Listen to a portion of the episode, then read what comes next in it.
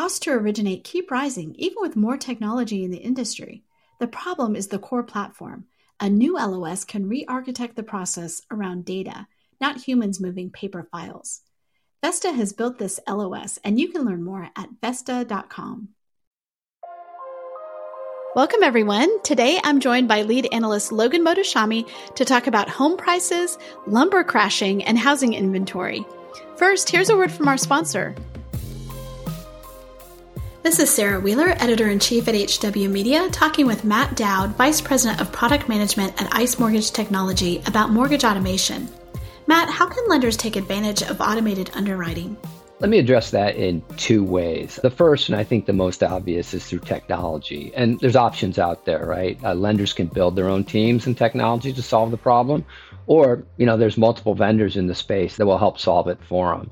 The second point is really by defining areas they want to improve. So the focus, you know, is it on faster turnaround times? Is it on increased volume? Is it better efficiencies or optimization, better quality, a better customer experience, or all the above potentially? But I think it's super important that those are clearly defined if you're going to take advantage of automated underwriting. Love that. And listeners, you can find out more at icemortgagetechnology.com.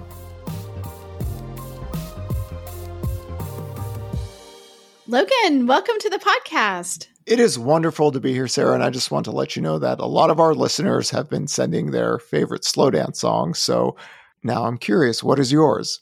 Oh my gosh, putting me on the spot yes yet again. Yes, we have the best listeners. I love that they always put things in. I'm going to go with Open Arms by Journey. How's that? Okay. There you go. Now Fair you enough. have it. All right, and we know what yours is. All right, well, let's jump into the topic of the day. Let's talk about home prices. Yes, the uh, Case-Shiller Index and the FHFA Home Price Index, the Zillow Price Index, the Fannie Mae Price Index, they're all, you know, it's positive uh, uh, for this year, month to month positive. Uh, some of the uh, data line is really beating estimates. So the question is, can home prices be positive in 2023? Not part of my forecast. You know, and when I when I did my 2023 forecast, you know, I specifically stated if mortgage rates stay above 5.875%, right? The higher it is, the because not because supply is big, it's just the affordability issue. Could you imagine the housing market if mortgage rates were 5.75% and below? Something we- haven't even broken yet. And one of the things that's that is becoming more apparent, you know, the buy downs of rates, you know, people seller concessions bringing rates lower is helping uh, stabilize the housing market and pricing is firmed up in a in a seasonal strong pricing period. So the, we're going to get some negative year over year prints. Some of the comps are hard on, on the pricing data in in a few months, but clearly this is not the story of 2022. Uh, I mean, the second half of 2022 was clearly weak seasonal uh, pricing, but negative.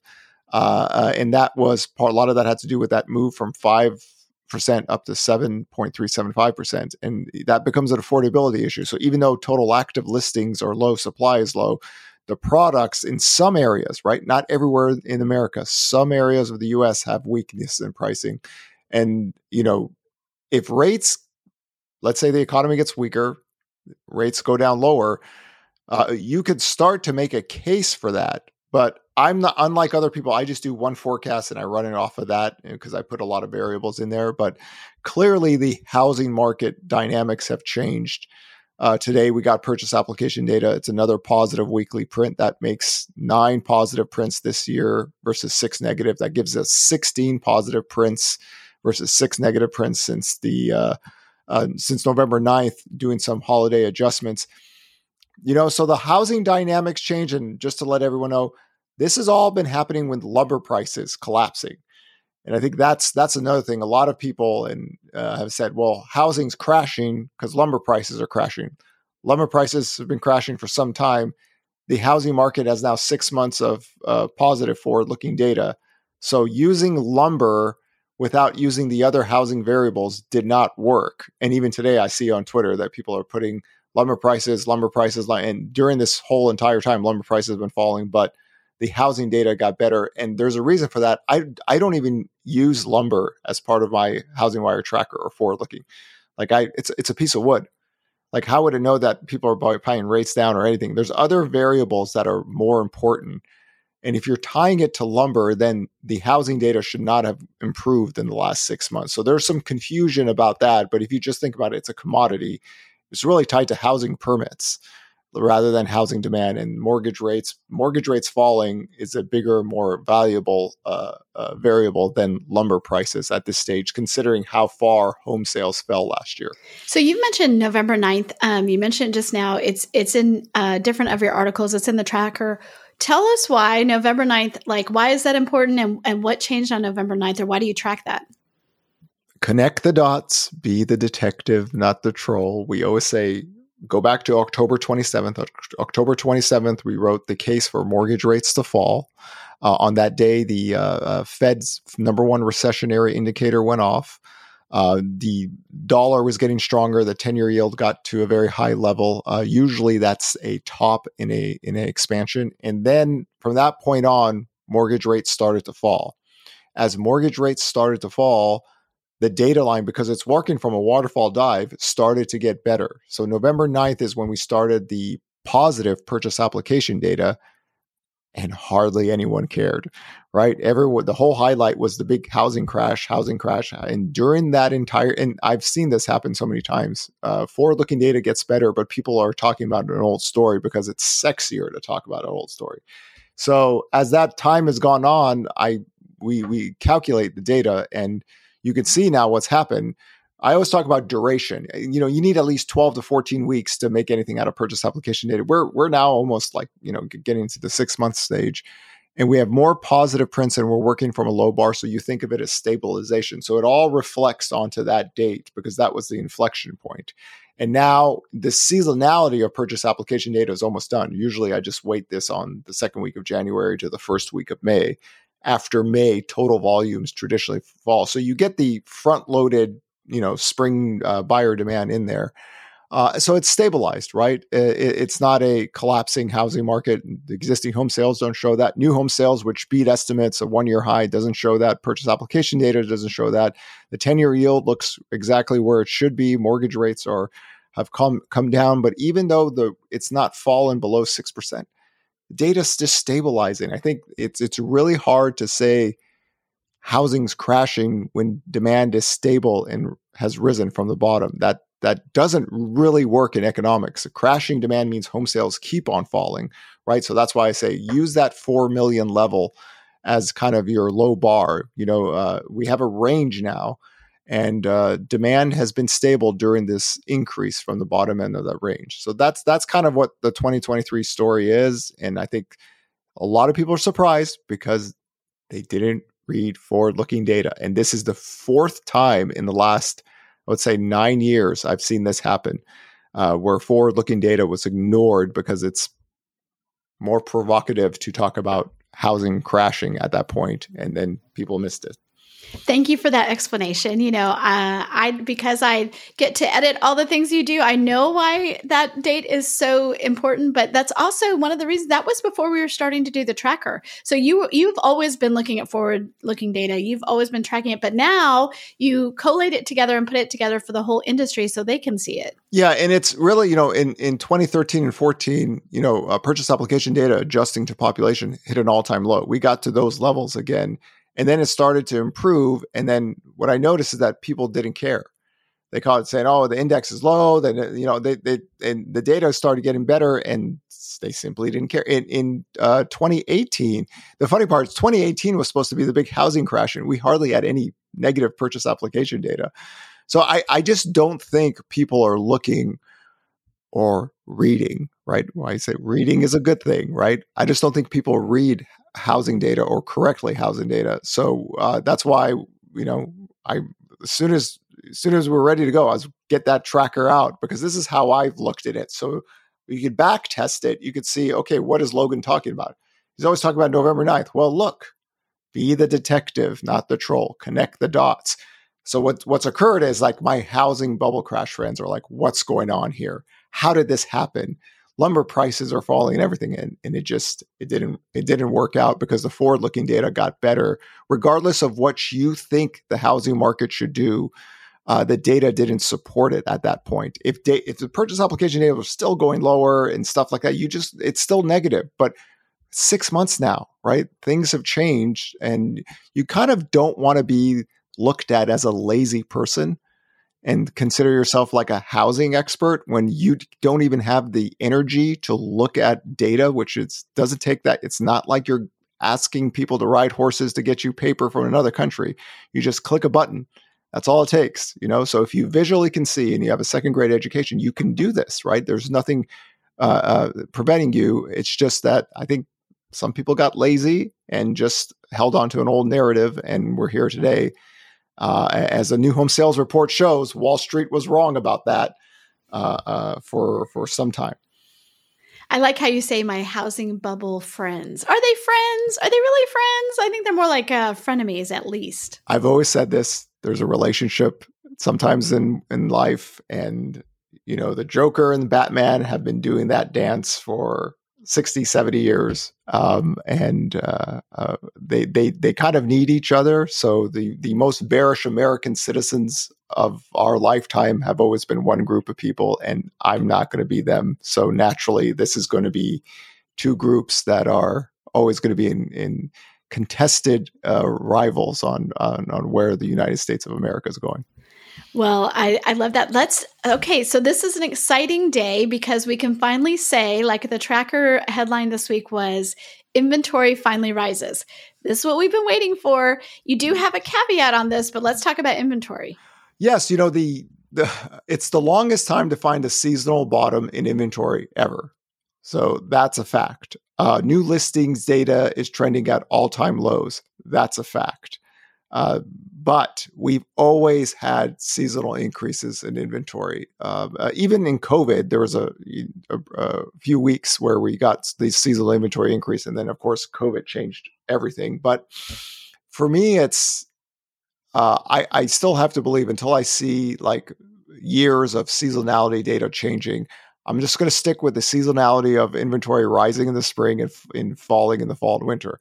Um, so we saw a, a, nice pop in active listings.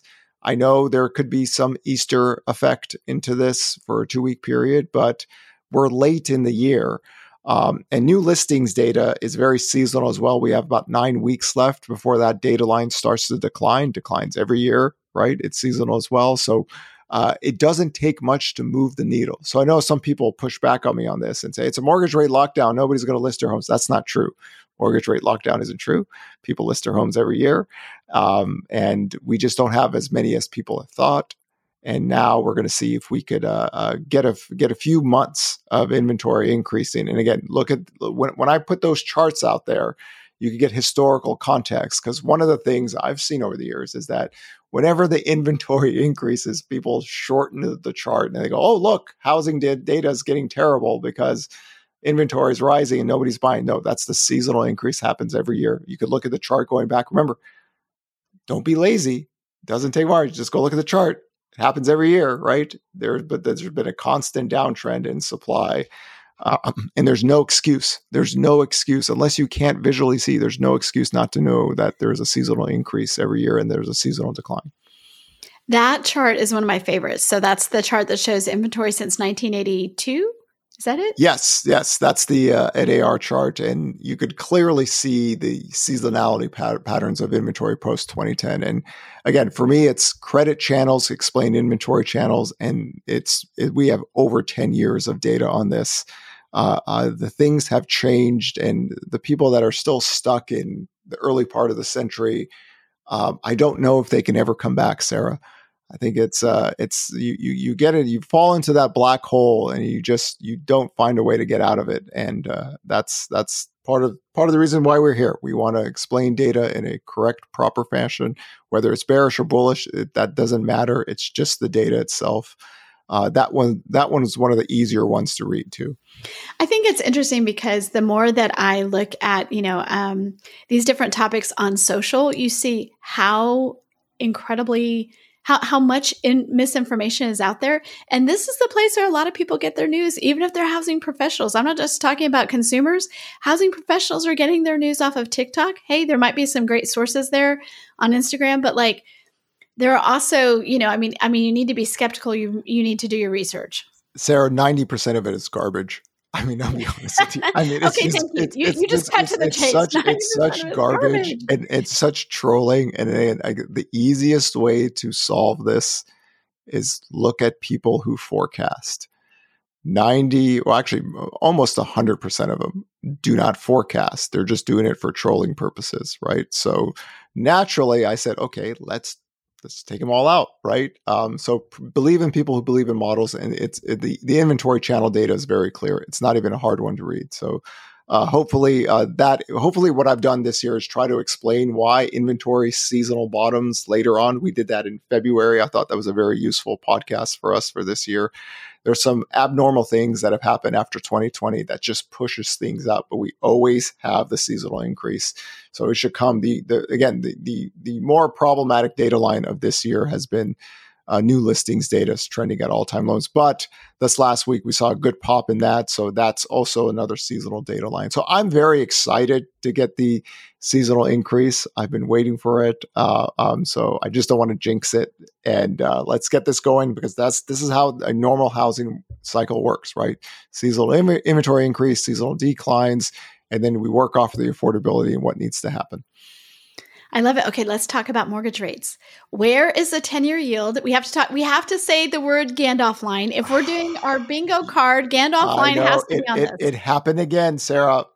With the Gandalf line was tested again yesterday and this morning it bounced off again. Okay, so, wait, remind us what the Gandalf line is. So it's a it's a level in the 10-year yield uh, going back many months ago that I said this level is going to be hard to break so we're going to use the Gandalf line in the sand, you shall not pass. And it's got tested multiple times. Now, we did have one break of it, the height of the uh, banking crisis. And then it just kind of shot back up without the banking crisis. And even with the banking news this week uh, uh, on First Republic, we just tested it and so far this this morning we bounced off of it. So just on a technical basis that that one's going to be a little bit harder and it runs in line with my 2023 forecast of the 10 year yield just being a range between 3.21 and four and a quarter this year and as long as the economy stays firm but when the labor market breaks jobless claims rising above 323000 there's my premise for bond yields to break lower in that 2.72 area would be the next target. But and but so far, even with the banking crisis and everything, the Gandalf line is pretty much held uh, most of the time. So uh, we had we had one test above four percent, but we never got to four and a quarter. So so if you look at the chart of the ten year yield, you kind of see what I'm talking about. The bond market doesn't really want to go higher, doesn't want to break above four and a quarter but it really is pressing down lower. And I think the lower claim, the lower breaking that low is really the labor market at this. And that's why the whole thing for me is about the labor market and jobless claims at this point. And what information are we getting this week that has, um, you know, bearing on that? Well, I, you know, we're going to get uh, when we talk about this when this when this podcast comes out it's thursday morning. So the jobless claims data will be out already. Uh, pending home sales will be coming out thursday morning. Also the fed's uh, inflationary tracker the pce personal consumption expenditures that's their 2% line they want to see uh, uh, get back to. So that comes out on uh, friday. So we we've got some we've got some data reports that could that could move the bond market. But again, the range looks right to me. So uh, I, I, I, know I know a lot of people want to make a case that bond yields should be higher or bond yields should be lower because it, you know uh, some of the economic data. But as of now, just where the labor market is still, it looks it looks fine. But we'll, we'll we will have that inflation report on Friday. Uh, and we'll have pending home sales. And again, w- w- when we talk about pending home sales, we've already had like a big bounce on that. We've got three positive prints. So we we do have six negative weekly data lines in 2023 for purchase application data. So that will filter into the pending home sales or the existing home sales. So that's why I talk about just keep that range between 4 million and 4.6 million. If we go below 4 million, demand's definitely getting weaker than uh, uh, uh than anyone's thinking about. If we go above 4.6 million, demand's definitely better.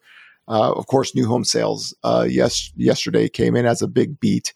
Uh, and again, mortgage rates over lumber prices, right? The builders can buy down rates. They have a, they honestly have like an unfair advantage at this point because total active listings are low.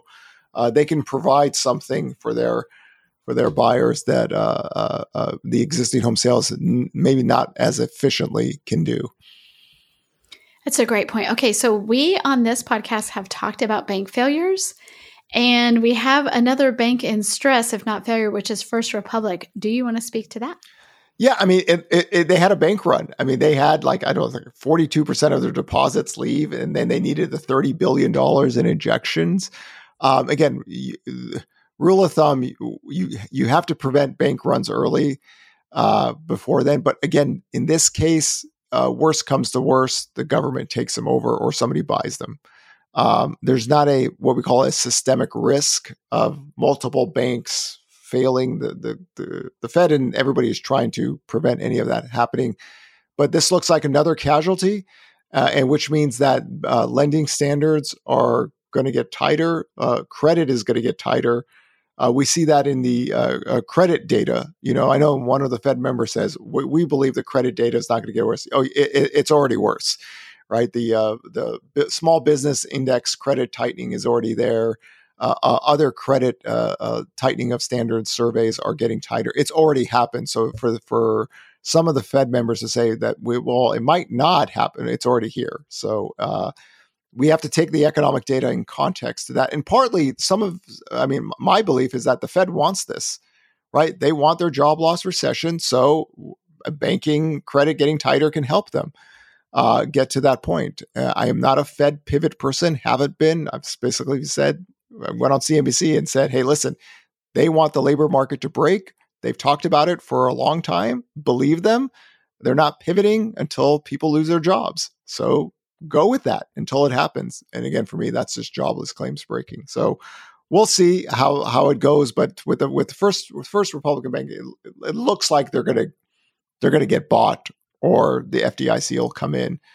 Uh, and and that'll be that because again, you banks, no bank can really survive a bank run without having damages, and also it becomes harder to make money uh, uh, in that situation when you when you have to be not as aggressive on lending. So tough situation for them. Um, but in this day and age, bank runs are hours because of Slack, you know, uh, and social media, and uh, the Federal Reserve and all governments have to uh, address, you know, faster responses uh, than before. And the Fed did that for to their credit. Emergency crisis. They had those uh, meetings and they they they took care of the problem as fast as they could.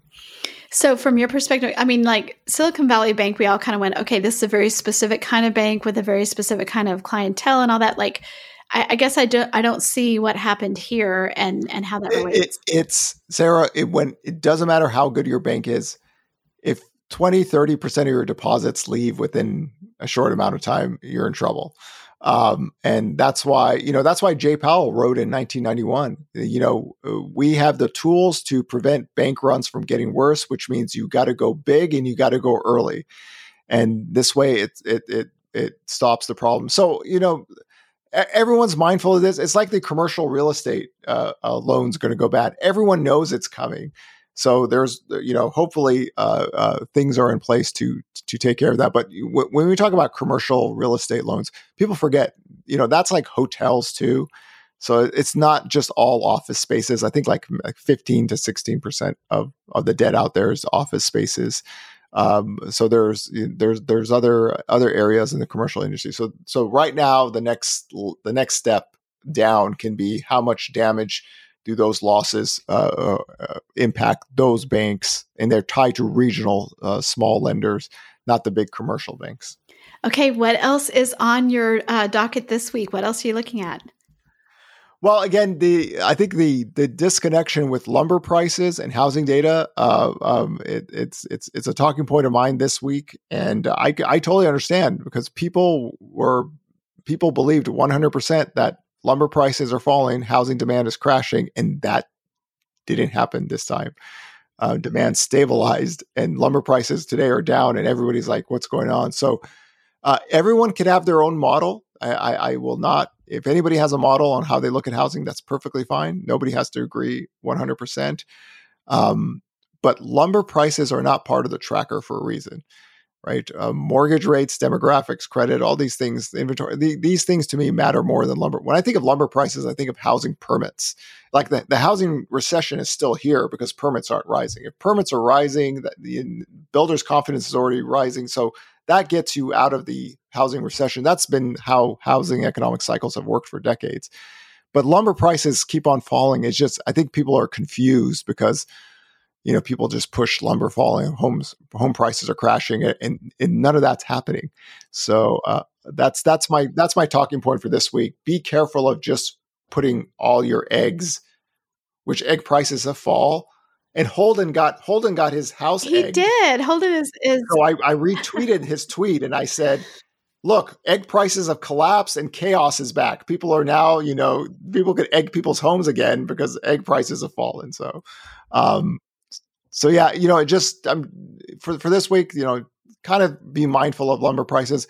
Of course, uh, we're going to get pending home sales, purchase applications positive. Don't think of housing as like a V-shaped recovery. Just think of it as a stabilization and a bounce from a very deep bottom and we'll take it one week at the time. And then I'm really like waiting for the next inventory. I'm hoping we just get the growth and everything's back to normal and we could, you know, salvage this year with more active listings, more people selling their homes, buying their homes and getting a more functioning housing market. And you get that data from Altos Research. You get it on Saturday morning, is that right? And you and you get I I I mean I, I have the data like Friday night. I do a little tease on Twitter on Saturday, which is I so not fair. It's so not fair giving me Altos Research data. It's just like a kid at a candy store, and I'm just like, oh, but. Uh, the tracker comes out every Sunday, and again, tracker is designed to look forward, bond yields, mortgage rates, seasonal inventory, uh, purchase application data, the things that have worked with housing data uh, since the Peloponnesian War, and uh, use those things over lumber prices. Because if you went with lumber prices, you missed the last six months. And uh, I, I, understand it's it's it's lumber prices crashing. I, I get it, but it didn't work this time. It reminds me of the conversation we had with uh, Mahana At- Ama, um, the debate that we had um, where we tried to define what is a housing crash, what does it look like for housing to crash, and what does it look like for prices to crash? What would that range look like? And we are nowhere near that range.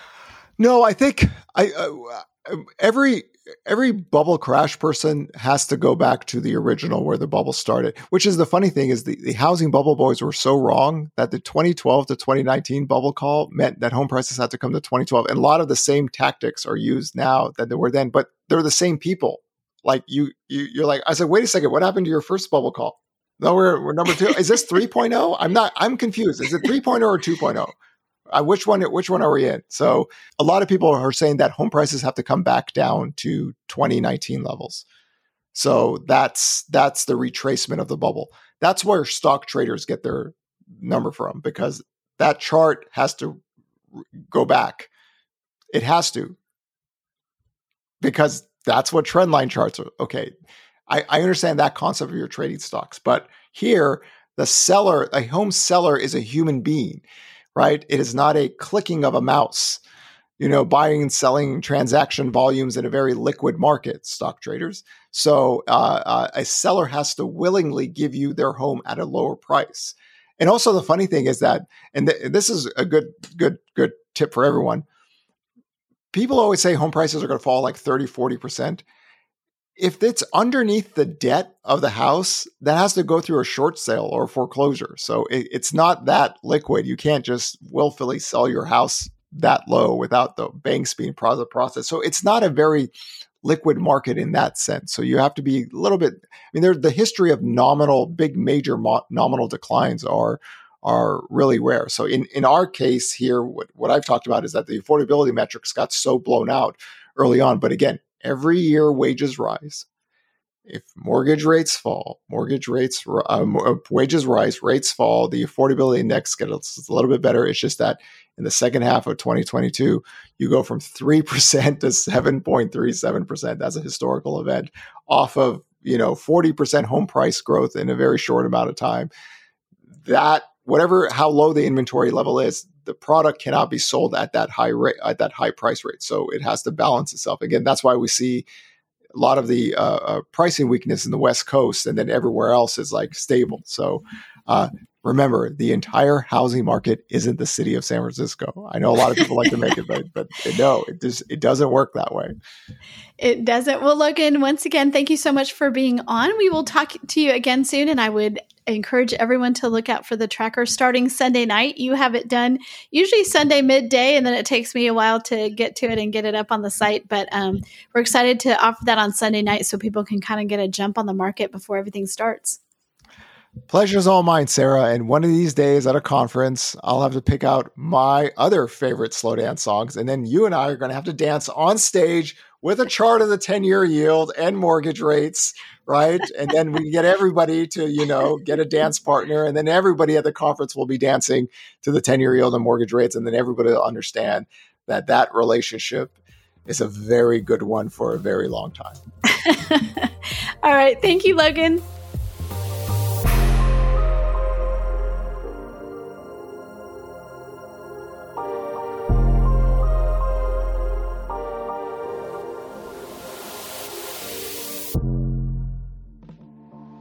We have a Slack channel at HW that publishes all of the new registered users for our HW events, like the Gathering of Eagles coming up in June and HousingWire Annual coming up in October.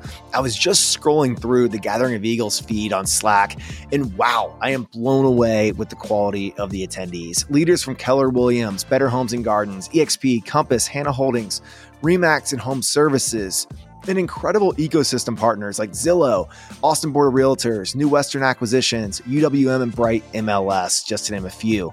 If you aren't familiar with GOE, this is our real estate brokerage event for the most elite brokers, teams, MLS execs, and state and local association of realtors leaders. June 18th through 21st in Austin, Texas, at the amazing Omni Barton Creek Resort. Visit the events tab on realtrends.com or housingwire.com to register.